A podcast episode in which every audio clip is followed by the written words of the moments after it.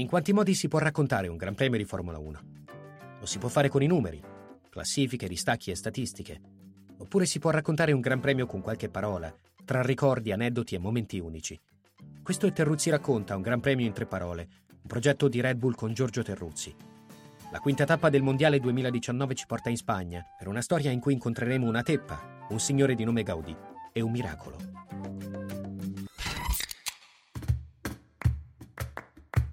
Spagna, che sia per il Gran Premio o per altro, pare sempre una buona idea. Come buono il clima, come gradevole l'atmosfera, come è fresca la sera. Per dire di questa corsa al Montmelò, la scelta delle parole è stata ardua.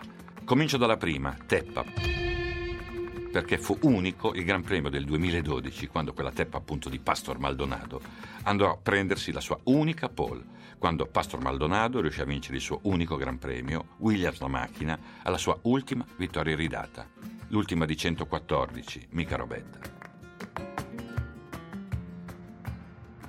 Forse qualcuno di voi ricorda quel giorno così curioso e magico per il suo protagonista, assoluto e inatteso, applauditissimo da tutti, nonostante fosse Alonso ad inseguirlo in pista con la Ferrari, secondo alla fine per un niente. Ma che? Un pilota toccato dalla grazia, invincibile per un giorno, lui, Pastor, nato a Maracay il 9 marzo 1985, gentile e disponibile sempre, una persona alla quale era difficile non voler bene. Diceva di essere un socialista, l'unico socialista per lo sport più capitalista del mondo. Lo diceva con un mezzo sorriso e con gratitudine nei confronti del suo presidente Hugo Chavez, che appartiene ormai ad un tempo finito per un paese attraversato da povertà, disagi, disordini. Non sembrava impeccabile Maldonado, anzi, che fosse piuttosto una tepa da pista, un pilota sempre disposto a rischiare, ad azzardare, a metter su volentieri danni clamorosi, ne eravamo consapevoli tutti, persino lui, che a precisa domanda sulle sue scelleratezze rispondeva ostentando quel ghigno tutta simpatia, un'espressione da filibustiere. Un pirata buono, ecco, perché nei suoi gesti come nella sua guida c'era coraggio, ma non cattiveria. Tanto è vero che la sua reputazione tra colleghi e giornalisti era più votata all'accoglienza che alla critica. E quando nel 2013 prese una brutta botta a Monte Carlo, dopo una collisione con Max Chilton all'inizio del Gran Premio, tutti ci preoccupammo, mossi da un affetto sincero.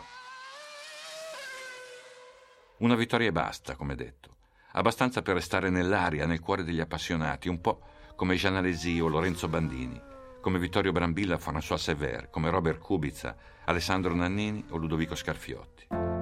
Unici tutti, al pari dei loro trionfi, persone più che personaggi, infilati dentro avventure che hanno colpito la nostra immaginazione, il nostro cuore, come succede di fronte a chi ha ottenuto meno di quanto avrebbe meritato. Oppure non ha fatto in tempo, semplicemente, a vivere oltre, a godere oltre, a conquistare altro.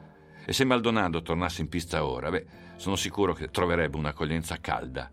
Cosa importa delle gare vinte o meno? Perché le classifiche della vita non tengono conto, per fortuna, delle classifiche di gara.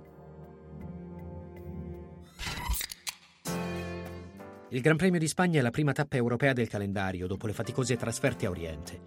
A fare da cornice l'incanto di una città capace di sorprenderti sempre con la sua magia, le sue atmosfere surreali e le sorprendenti creazioni di un genio dell'architettura.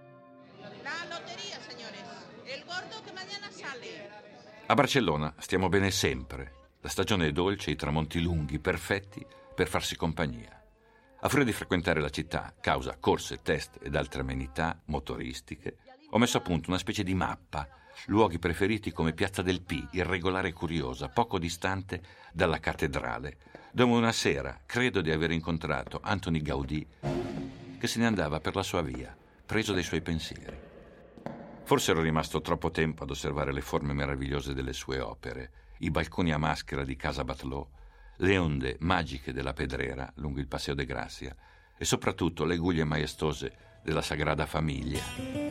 Ogni citazione va all'escursione, anche perché di fronte alla Pedrera c'è un piccolo passaggio verso le Ramblas nel quale si trova un ristorante al quale sono molto affezionato, Tragaluz il nome.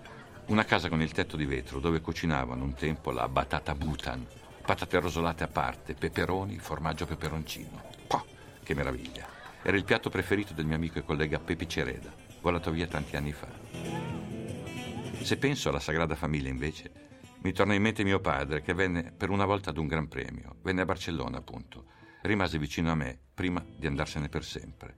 Spaventato in qualche modo dalla Sagrada Famiglia, perché ho sempre pensato, di fronte a quelle guglie, si sentì minuscolo, forse per la prima volta, minuscolo al cospetto di Dio.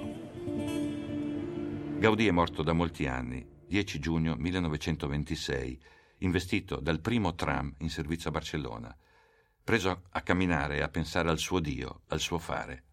Non aveva addosso un documento, lo trasportarono all'ospedale degli indigenti, al Santa Creu, senza nemmeno riconoscerlo. Ma lui è come un vento che continua a circolare per la città, tanto è vero che mi permise di incontrarlo una notte appunto nel barrio gotico, dove ogni fantasia prende forma, forza, al pari di un desiderio realizzato.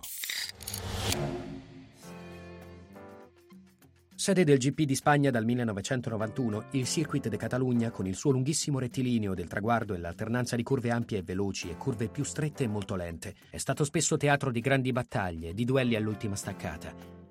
E proprio una staccata sbagliata nell'edizione del 1994 sembrò sul punto di far sprofondare in un abisso irrecuperabile tutto il mondo della Formula 1. Sarà questo ricordo inatteso, saranno i riferimenti divini, chissà. Fatto sta che la terza parola è miracolo. Proprio così, un miracolo che salvò l'intera Formula 1. Anno 1994.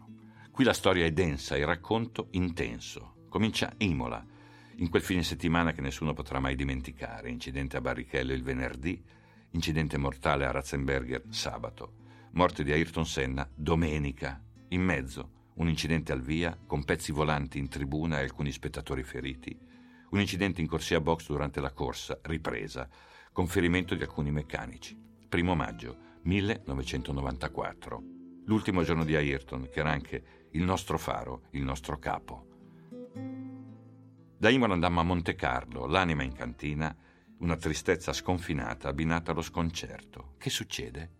Succede che Karl Wendlinger, pilota austriaco della Sauber, va via lungo all'uscita del tunnel, va a sbattere con violenza contro un albero alla destra della chicane.